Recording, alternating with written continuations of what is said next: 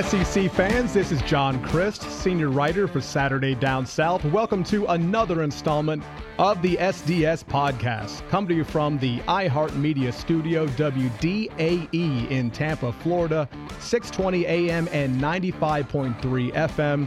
You can follow me on Twitter at SaturdayJC. Our guest for this episode is former Florida quarterback Danny Wuerffel. He won the Heisman Trophy in 1996 the same year that he led the Gators to their first national championship in school history. And I will forgive him because that victory was against my school. You can follow him on Twitter at Danny Wuerffel. Danny, thank you so much for joining me on the program. Yeah, for sure. Great to be with you, John. The Saturday Down South podcast is brought to you by Bud Light. The Bud Light Tailgate Tour is hitting several incredible locations this season. And the next stop is this week in Jacksonville for the Florida Georgia game. It may not officially be the world's largest outdoor cocktail party anymore, but that's what it's always going to be to me. The party is taking place at the Jacksonville Fairgrounds on the corner of Franklin and Duval, right in the shadow of Everbank Field. The event starts bright and early at 11 a.m., so head on over anytime between 11 and kickoff, which is scheduled for CBS at 3:30. The first 600 people in attendance are going to receive two complimentary 16-ounce Bud Lights and believe me, folks, I went to this event last year before Florida, Georgia, because I was in town covering that game. It is quite the experience. And I was on the clock, so I didn't really get to enjoy it like you will. But there's TVs everywhere, tailgate games, all the food and drink you can imagine. Bud Light is a proud sponsor of Florida Gators football. You must be 21 years of age to enter, of course. Security will be checking identification. Again, that is this Saturday at the Jacksonville Fairgrounds, the corner of Franklin and Duval, 11 a.m. until kickoff at 3:30. And now Danny Wuerffel. Danny, I'm sure you like to say, like all alums do, that it's great to be a Florida Gator, but just exactly how great is it right now to be a quarterback in Gainesville since Tim Tebow left town? Oh, I tell you, uh, I think uh, you know between the coaches and the quarterbacks that uh, you know the success that Spurrier and, and we had and, and Meyer and and Tebow has really just set the stage so high that uh, you know just a lot of high expectations. But it's tough. We're we're struggling right now. We're not getting much production at all uh, on offense. You know we've had some success running the ball, but but passing and scoring uh, haven't done well. It's not good. Yeah, you have to ask the question very simply. I mean, we're talking about the Florida Gators here and the birth of the fun gun when you were playing quarterback back in the 90s. This school produced Steve Spurrier and yourself and the aforementioned Tim Tebow, all Heisman Trophy winners. Two of you were national champions. And you know, Chris Leak was a heck of a quarterback. Shane Matthews was a heck of a quarterback. Rex Grossman was a first round pick. You just assume that high school kids want to go to Florida and play that position. Is there any way to explain the struggles that have been going on here for, for really quite some time now? Well, there's so many factors coming into that and the, uh, the multiple different offenses that they've run, the different coordinators over the years. I think we've had some some really good kids in there getting a shot at it. Just just things didn't work out, whether it be injuries for for a few of them or just opportunities but you're right. The bottom line is you can you can talk about a lot of things but in in this business it's about production and it's about winning and we just haven't had that uh, for several years now. So I join a lot of the Gators and, and being frustrated with that but I'm also optimistic. I think we've got a real talented young quarterback that I think will continue to develop and and the sky's the limit. Now since coach Mack has been there Danny when you're watching this team and you see some of the maybe it's one of these games where it's just not happening offensively. When you put your coaching hat on, your ex quarterback hat on, how often do you say to yourself, you know what, the offensive line is just not giving this kid enough protection? Or we really need more playmakers. We're not explosive enough running the ball or out wide. Or how often do you say to yourself, you know what, this kid just doesn't have it? That's a throw he should have made. That's a read he missed, et cetera, et cetera. Well, you see all that a little bit. Um, I'm always cautious to be too opinionated because unless you're in the meeting room and knowing exactly what they're trying to accomplish, it's hard to to know what they were thinking on a lot of the plays. Um, you know, but I, for me, I'm just sort of stuck in this, uh, for good and bad, the Spurrier mindset. You know, I was trained by him, and how I look at things and see things, and what plays you'd run or audible to are just so ingrained. So there's definitely been some times where you'll see them line up, and you'll see it might be a cover one, or you see the coverage, and you're like, oh, I know exactly what I'd check to, and there's a good chance Ike might catch that ball and score, and you kind of get excited, and then you see a, a different play that didn't seem like it had much chance to to be successful. So there's definitely some of that, um, but again, I'm trying not to be critical. In fact, John, I was just recruited to coach fifth grade tackle football for my son's team and you know, preseason, everybody was super excited to have a Heisman Trophy winner coach. But after we lost our first game, boy, it was like I knew nothing and didn't know what I was doing, uh, taking some heat. So you got to have some thick skin. But I'm trying to be less critical. Well, hopefully you're not taking the alleged heat that Coach Mack is right now in Gainesville. The, the news of this week is that but you know maybe some death threats that he's received you know himself his family that's always scary. And it sort of comes with the territory with a $5 million salary and an expectorant audience of football fans that just want to see more particularly on the offensive side of the ball. But it's year three for coach mack. He has had some success. He's won the east each of the last two years. I know it's been a struggle so far in 2017 but you talked about your relationship with coach spurrier and how legendary that was we saw what Coach Meyer did, what he was when he was here, borderline unprecedented. Just your take on Coach McElwain, both the football coach and the man, year three of his tenure. Yeah, well, I think he's come in. He's got good swagger. It seems like the players have really, you know, respond, and they've got a lot of good momentum. And you know, if you look at the numbers prior to the season, I mean, I think that you know his first couple years winning percentage was right there with Spurrier, and you know, to be in the SEC East two years in a row is quite an accomplishment. The, the SEC's champion and go to the game. So it's it's almost like a tale of two cities. It's like you know when you look at it on some levels, you're like, oh, okay, we're we're doing pretty good. But then you look at the the offensive production and the, the frustration there and the opportunities we we had to to be better than that. And then the way this year's unfolding, there's a lot of frustration. But I'm I'm always uh, slow to criticize and, and very optimistic and hopeful. I think he's a really good coach, and uh, I'm, I'm still behind him and, and looking forward to some good things ahead. You know, I spent a full day with Paul Finebaum up at ESPNU and the SEC Network about two weeks ago. And, and, as he and I were having lunch, and I was there to do a feature story on him and his show, and I wanted him to give me sort of like a one word or a one phrase response for how he categorizes all the 14 different fan bases in this great league, the SEC. And when we got to Florida, tough one word. Man. Yeah, it's very tough. But but when we got to Florida, he said very demanding. And I was actually with Laura Rutledge, who you may have met at some point. She's a Florida grad herself, and someone I go back with. But and she agreed with that assessment. And this is a team that, even though as we've seen, has won the East the last couple years, it's been kind of an ugly fashion. And it wasn't like when you were in school, lighting up the scoreboard with 40 and 50 points. And it wasn't like when Coach Meyer was there. And it's just you're, you're boat racing people, incredible offensive performances. This seems like some programs, not only do you need to win, but you need to win with a certain degree of style. You know, if you're at Iowa or at Arkansas, those fan bases are okay winning ugly 14 to 10 Florida, it seems like, doesn't want to win those types of games. So, how much yeah. more difficult does that make it for Coach Mack? And maybe you had a hand in this to some degree because you guys were so much fun to watch a generation ago. Yeah, yeah. Well, first of all, uh, for Paul Finebaum, that's two words, very demanding. so he I did say word or phrase, I suppose. Okay, all right. Well, how long can the phrase be? you know, that, I uh, so that's. I mean, you're right. I think you hit it on the head. You know, I mean, if you you put this team the last three years in the mid 80s or the late 80s, Gator fans are probably thrilled. You know, uh, but we have uh, so much success in the 90s, and then with Urban Meyer and Tim Tebow, and you know, three national championships. The expectations they just are high. And when you look at the success of not just the f- football program, but the over overall athletic program at the University of Florida, I mean, it's elite. They're winning national titles in sports I don't even know that uh, that you compete in. I mean, you go to a football game and in the middle of the quarters they kind of honor all the different teams that have won national titles and you can't even keep up. So I think there is a really high level of expectation. There is a level of demand. Um, you know, and uh, although at this point I'd still take winning ugly uh, to, than to the alternative. You know, we we've lost some games we needed to win. So, um, but you're right. Uh, I agree with you. Now, you mentioned being critical of your former team. You actually brought it up before I even had a chance to question you about it. You know, we live in a social media age, and it's not uncommon. Just go to Rocky Top right now, and there's tons of former volunteers who are all over Twitter and Instagram and what have you.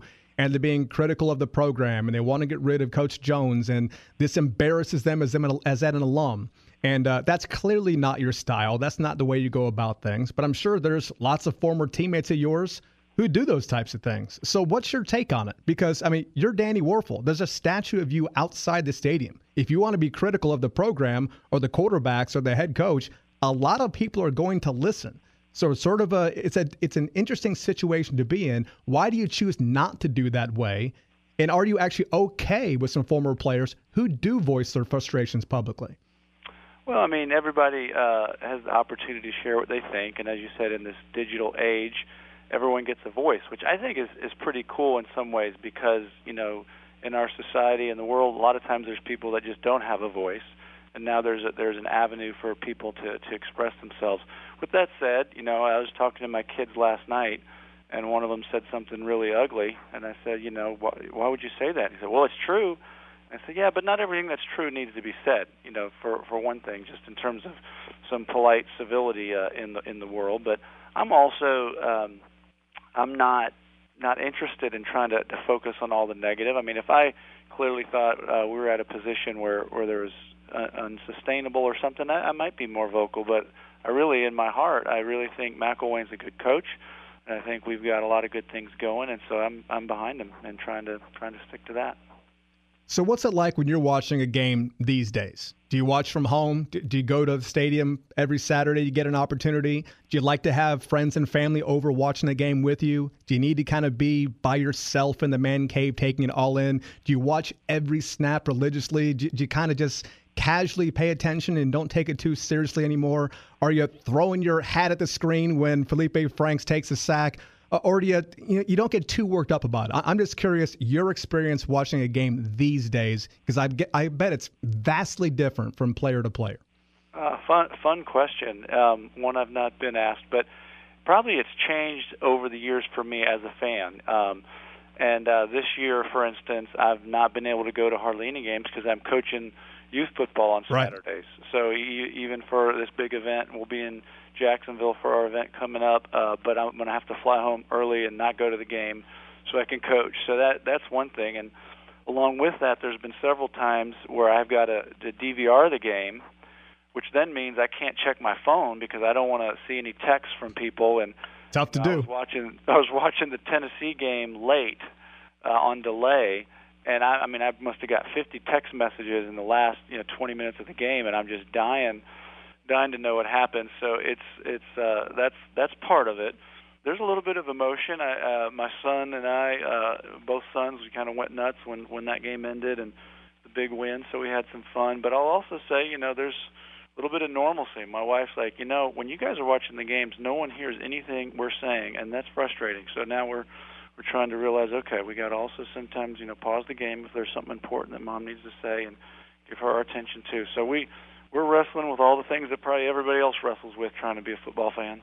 Yeah, as a Florida State guy at two and four, I'm not taking it as seriously as I should have anymore either. So you me- you mentioned Ike earlier, clearly a reference to Ike Hilliard, one of the sensational wide receivers you had at your disposal. Uh, sort of a different slant on a similar question I just asked.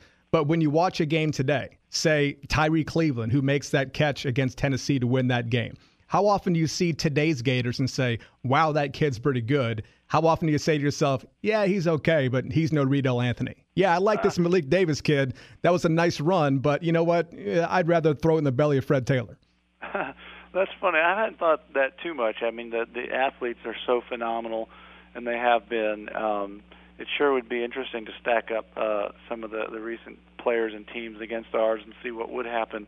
Um, but no, I haven't haven't thought of that too much. But you know, just even thinking about Ike and Reidel and Jacquez and Chris Doering and just what an amazing, talented group of receivers that I got to play with. An embarrassment of riches, to say the least. So, if you're listening to the Saturday Down South podcast, you know that the South loves football. You know what the South also loves? Krystal. That's right, Krystal, home with the classic Krystal Burger. They are ready to hook you up for your tailgate the Krystal, the one you grew up with, the one you loved in college well after midnight. Right now, it's only 79 cents all day, every day, as many as you want, just 79 cents. And because no tailgate is complete without wings, Krystal has you covered there as well. All wings, any wings, 49 cents a pop, Saturdays and Sundays, whether it's boneless or traditional, buffalo, barbecue, any wing, any flavor, 49 cents all weekend long. Best of all, Krystal is going to hook up the Saturday Down South podcast listeners. Text SDS to 37793 right now, and you're going to get two free Krystals. That's SDS to 37793 via text message. 79 cent Krystals, 49 cent wings. I guarantee if you show up to your tailgate with a steamer pack full of Krystals, you're going to hurt your hand giving all those high fives. So stop by your local Krystal today. You're listening to the Saturday Down South podcast, and our guest once again, former quarterback from Florida, Danny Wuerffel. Again, I'm a Florida State guy. I have to ask this question because I kind of know the other side of it. But you and Danny Kanell knew each other a little bit in high school similar recruiting grades, came out of school at the same time. You out of the Fort Walton Beach area, Kanell out of the Fort Lauderdale area, both highly recruited and had a lot of similar schools on the radar. So I'm curious how that happens to back then versus today, where these kids have social media and these camps are all over the country. I think recruits now know each other a lot better and can make more informed decisions because clearly you and Danny Kanell were not going to go to the same school. He ended up in Tallahassee. You ended up in Gainesville. You both had sensational careers. You're in your respective schools' Hall of Fame. But tell me about the relationship you two guys had once upon a time, 17, 18 years old, and how those decisions for each of you finally came together on signing day. Yeah, you know, to, to compare it to today, I really couldn't because I'm really not uh, aware and not really dialed into how that whole process works today. But you know, back then, you're you're right. There was very little uh, social media, real interaction, and um, I, I may have met uh, Danny once, uh, maybe twice before kind of that decision was made. You know, a lot of people don't remember there was a third quarterback that was equally uh, as rated as high as me and Danny Kanell, and that was Eric Kresser. Oh yeah, and uh, he was a phenomenally talented quarterback as well. And before I committed, uh, Danny committed to Florida State, and Eric committed to Florida. So it, it for me it made it a wash. I was looking at both those schools equally, and uh, you know either way I was going to have to compete against a phenomenal quarterback. And uh, you know for different reasons I chose Florida to play for Spurrier, and I, I just felt like the school was was the one I'd go to if I weren't playing football. Um, you know a lot of people don't know Eric went on to uh, transfer to Marshall, win a national championship there. Um, and so he had a, a great a great career with that too. But yeah, it was just one of those things. You you you didn't have the the uh, ability to stay as connected, but you could hear. You know, as soon as somebody committed, you knew that, and so you kind of had that on your radar, but not at all like like it is today. It's probably like, you know, playing Nintendo Tecmo Bowl back then versus Madden now. Oh, you're speaking my language. Deal. You are speaking my language. I, I, to this day, I swear, if the original Tecmo Bowl was an Olympic event, I would have medaled. I guarantee. so, so you're telling me if Danny Kanell commits to Florida once upon a time, Danny Wuerffel's decision would have been what? Well, it depends on Eric Kresser. If Eric of Kresser had gone to Florida State and Danny Kanell went to Florida, I probably would have gone still to Florida. You know, if both of them would have gone to Florida, then that would have that would have been hard. Uh, probably probably been more open to Florida State at that point. So it was really the three of us uh, trying to play that out in well, my mind. Well, it's a good thing this show wasn't live. They'd be burning up the phone lines right about now. So, uh, Danny, you obviously won the Heisman Trophy in 96. Uh, I'm a voter as well as an ex winner. Of course, you're a voter. But honestly, how closely do you pay attention to the Heisman race? Are you one of those guys who kind of notoriously fills out his ballot a couple weeks earlier? Are you truly paying attention to the games on the West Coast to see what the Pac 12 kids are doing? How seriously do you take that role and uh, just how you go about deciding who you think is worthy of winning the award you did once upon a time? Well, it's a, it's a very important decision, and I think you need to be informed. I think uh, I don't get as caught up maybe as others in, in following it in depth the entire season. You know, there's so many things that change throughout the course of the season, and the front runners in the beginning often don't end up uh, being in the mix at the end. So it's usually towards the the end of the year that I'll pay more attention, and uh, I've actually got uh, some some people that are close in my life uh, that that uh, study this stuff like it was their job, even though it's not. And uh, and so I get some really good informed. They're like my scouts. and uh, so we'll do some scouting calls together and share some emails as we get close to the voting, and and uh, try to be very informed. So you won in 96. I want to review a couple of the more interesting winners since then and find out what your ballot looked like. So your very first year as a voter, Charles Woodson won from Michigan, the only predominantly defensive player to win. I believe the runner up was Peyton Manning. Tell me who you voted for in 97. Well, a couple things. First, uh, I kind of have a policy not to not to talk about that. So Even 20 years later? Secondly, honestly, um, I don't even re- remember that far back. But thirdly, uh, because I don't remember and I'm not sure, I'll break my first policy and say I'm almost certain I voted for Peyton. I was shocked. Um, you know, I think that really showed me the the regionality of awareness and voting, especially back then, because you know I had all I'd heard was Peyton Manning, and really hadn't heard near as much about Charles Woodson. So I was shocked you know, but when you go around the country and look at what other people were seeing and paying attention to, and the amazing career he had, you know, it made a little more sense. But I'm pretty pretty sure I voted for Peyton that year. Okay, I think I managed to crack open Pandora's box here. I, I know the people in New York are the Heisman Trophy. Uh, it, it's okay to talk about past votes. Uh, 2000, Chris Weinke wins. A lot of people didn't want to vote for him, especially ex players, because he was 28 years old at the time after a six year minor league baseball career. Do you remember voting for Chris Weinke in 2000? If you didn't, who may have you voted for? I, I don't even remember who was up uh, besides Chris Weinke. Who was second? Who was second? Third? I believe was Josh Heupel, the Oklahoma quarterback, who actually bested him in the national title game that year. Ooh, yeah, yeah. I without even fibbing, I can tell you I don't remember. um, I really don't.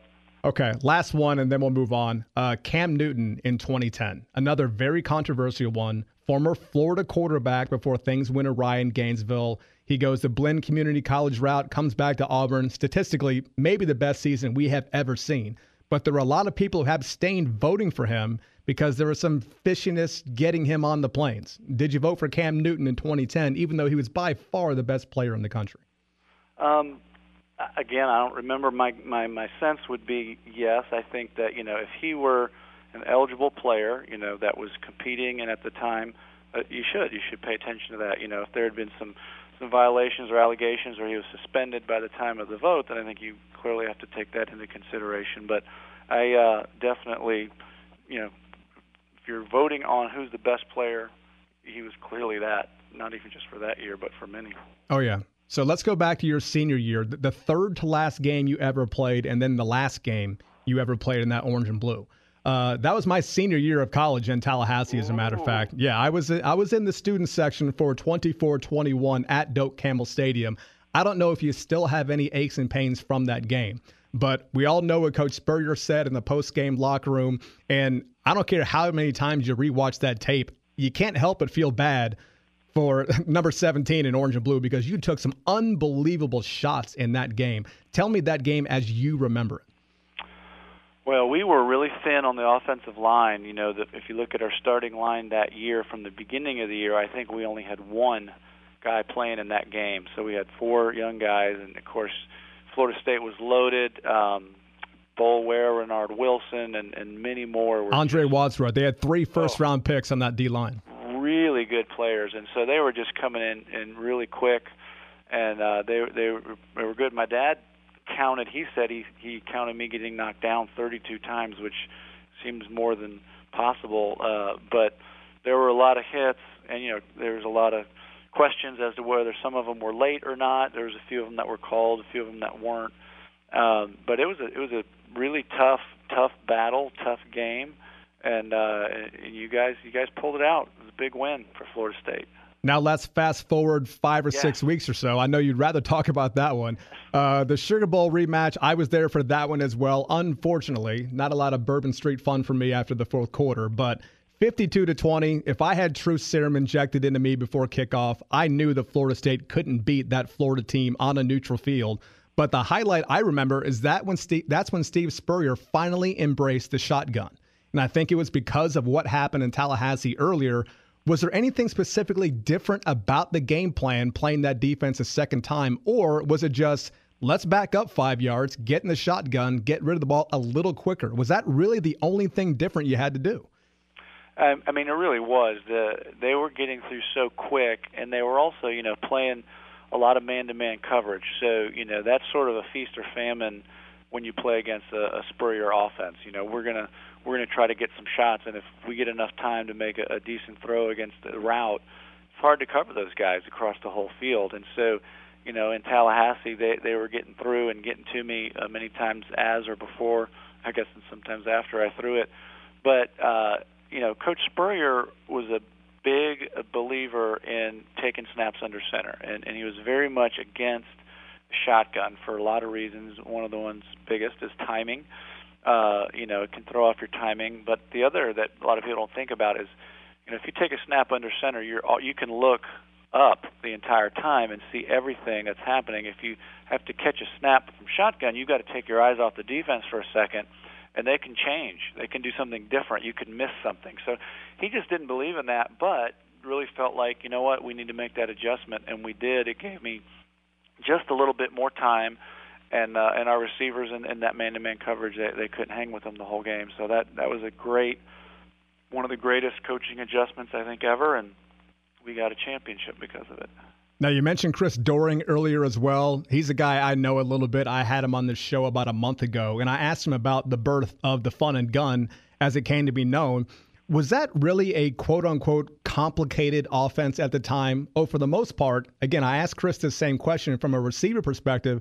Was it basically, okay, curl flat concept, double post concept, four verticals every now and then? Was it basically simple football? but you're doing it with four and five wide out of the shotgun, which was revolutionary at the time, and you're just doing it faster and with better athletes than anybody else in the country.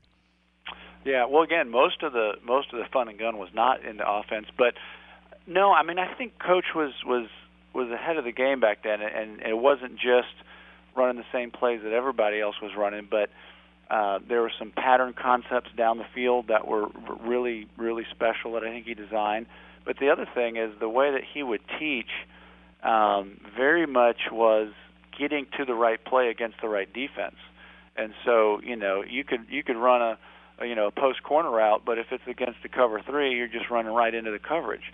But if you catch it against you know a, a cover four or the right coverage, you might end up with a guy wide open. So you can call it, but if it's not the right coverage, you better get to another concept play. So that was part of it was the way he would teach you to getting to the right play. The other thing was the specificity in which he would coach the routes. That's something I don't see anywhere and never saw uh, something close to that even in the NFL was you know you can say run a curl flat but or you can say run a you run a corner route but when he's running the corner route you're getting in the seam you're running up the seam to 15 yards and, and the seam is a very particular spot and then you're putting your foot in the ground, your inside foot in the ground at about 14 yards, 14 to 15. You're cutting at an angle to catch the ball at about 22 to 24 yards down the field, two to three yards from the sideline. So, you know, you can say run a corner, and there's a lot of people that'll run a corner route. But if you do it that way every time and you've thrown it 7,000 times in practice, you know, I can close my eyes and throw it out there and still have a chance to make it work. So it's the way he coaches it, the knack of the timing of the plays, uh, all that comes together at that time to make it just fantastic. Danny, I don't know if you've ever been asked this question so bluntly before, but what's it like having your own statue outside Ben Hill Griffin Stadium? Were you consulted on it at all? Do you think it looks just like you? Do you think it looks nothing like you? Do you think it's awesome and you take photos with it? Do you think it's really weird and you avoid it? I have no idea, and I never will know what that experience is about. Well, everything you said is kind of true. It's awesome. it's, it's, it's sometimes I I forget because it's so uh, surreal. Um, I've had pictures with it. Uh, I was driving by with a friend the other day, and they let's stop and take a picture. But there's you know, fifty thousand Gator fans out there uh, getting ready for the game, and I'm like, you know what? Let's just picture it as we drive by. So we timed up a selfie where we got the two of us in the picture with the trophy as we drove by. So I don't know if that's legal or wise or what, but for you, uh, I think it's okay. Good Timing. It was good timing. So if it, if there's going to be another player that gets a statue outside Ben Hill Griffin, there's three of you: Coach Spurrier and yourself and Tim Tebow. Is there anybody potentially number four, uh, uh, a fourth? And does it only have to be quarterbacks? Uh, that's a good question. Uh, but sure be nice to have to make some space and add another one. Um, probably not going to happen this year, but no we're we're looking longingly for it. No, I don't think anybody's cutting up bronze for Felipe Franks just yet. Maybe, hopefully, that will be the case, but not quite yet. Danny, before we let you go, we know you have a fantastic event coming up at TPC Sawgrass, one of the true golf destinations in the country, the Desire Cup. Instead of me not being able to describe it very well, please tell our listeners all about it and how they can get involved. Yeah, well, we're hosting the seventh annual Desire Cup, uh, uh, presented by um, Just Bare Chicken, and we are super thrilled. It basically combines the passion of, of football and this Florida Georgia rivalry with you know the work and the passion I have for Desire Street Ministries and all the different under-resourced communities where we get to serve all across the southeast.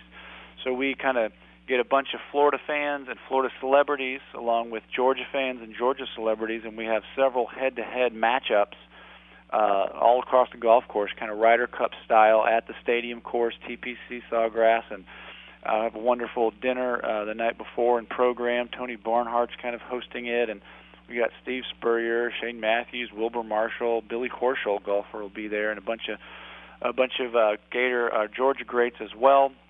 And so it's just a really fun event.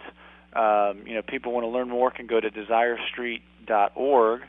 Still a couple last minute spots if people are uh, quick on the draw, but we're also having a campaign to raise some money to start some new programs and uh, you can get to that as part of this event through our website desirestreet.org and we could really use your help danny best of luck with the event that really was a lot of fun thanks so much for joining me today thanks john that was former Florida quarterback Danny Wuerffel, one of the best to ever throw a spiral in the Southeastern Conference. Be sure to follow him on Twitter at Danny Wuerffel.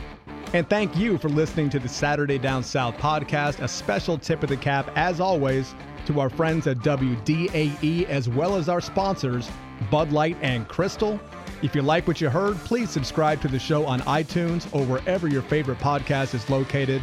Be sure to give us a rating as well.